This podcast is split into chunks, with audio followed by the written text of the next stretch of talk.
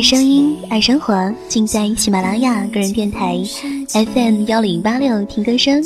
我是喜马拉雅个人电台听歌声的新晋主播虫虫，在此问候喜马拉雅的每一位听众朋友。你的温暖，带着相依的眼睛，也想到你曾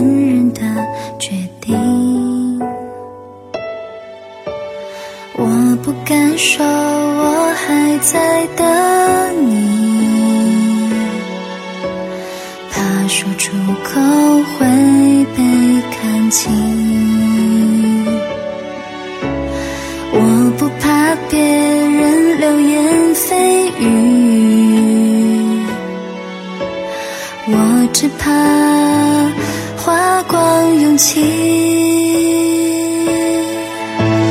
亲爱的，还幸福吗？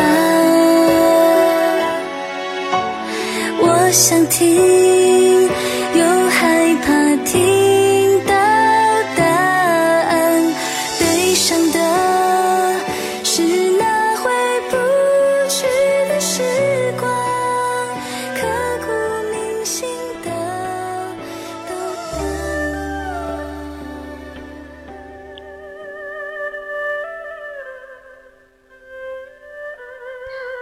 那年他刚好二十五岁，鲜活水嫩的青春衬着，人如绽放在水中的白莲花。唯一不足的是个子太矮，穿上高跟鞋也不过一米五多点儿，却心高气傲的非要嫁个好的。是相亲认识的他，一米八的个头，身材魁梧挺拔，健美朗目，他第一眼便喜欢上了。隔着一张桌子坐着，却低着头不敢看他，两只手反复舞弄衣角，心像踹了兔子，左冲右撞，心跳如鼓。两个人就爱上了，日子如蜜里调油，恨不得二十四小时都黏在一起。两个人拉着手去逛街，楼下的大爷眼花，有一次见了他就问。送孩子上学啊！他镇定自若地应着，却拉着他一直跑出好远，才憋不住笑出声来。他没有大房子，他也心甘情愿地嫁了他。拍结婚照时，两个人站在一起，他还不紧他的肩膀。他有些难为情，他笑，没说他矮，却自嘲自己是不是太高了。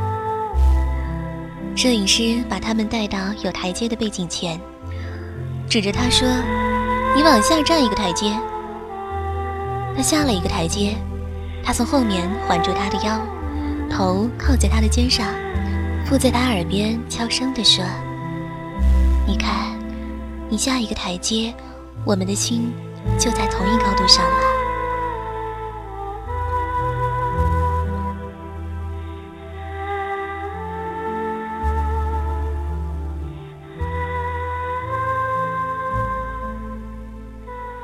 婚后的日子，各自繁忙的工作，没完没了的家务，孩子的奶瓶、尿布，数不尽的琐事，一浪接着一浪汹涌而来，让人措手不及。渐渐的，便有了矛盾和争吵，有了哭闹和纠缠。第一次吵架，他任性的摔门而去，走到外面才发现无处可去，只好又折回来。躲在楼梯口，听着他慌慌张张地跑下来。听声音就能判断出他一次跳了两个台阶。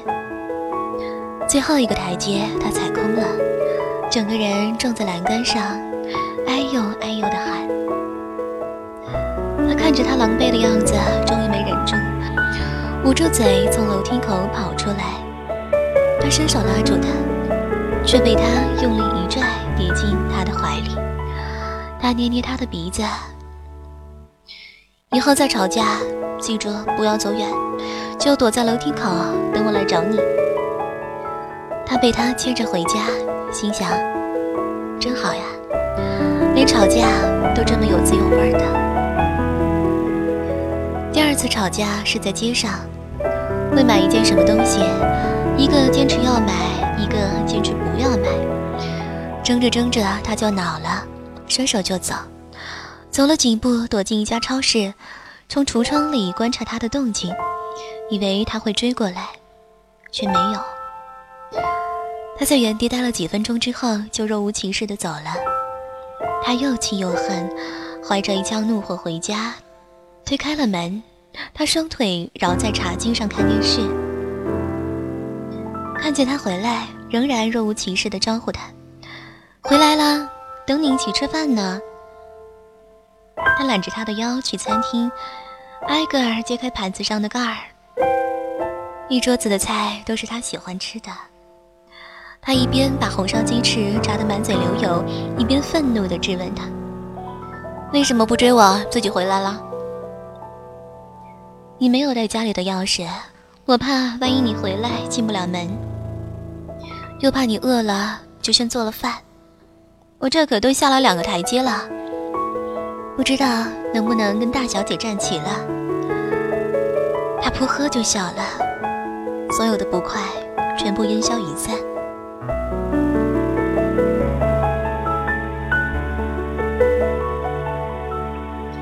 这样的争吵不断的发生，终于有了最凶的一次。他打牌一夜未归，孩子又碰上发高烧，给他打电话关机，一个人带着孩子去了医院。第二天早上，他一进门，他窝了一肚子的火，噼里啪啦的就爆发了。这一次是他离开了。他说，吵来吵去，他累了。收拾了东西，自己搬到单位的宿舍里去住，留他一个人面对着冰冷而狼藉的家，心如凉水。想到以前，每次吵架，都是他百般劝慰，主动下台阶和他求好。现在他终于厌倦了，爱情走到了尽头，他再也不肯努力去找台阶了。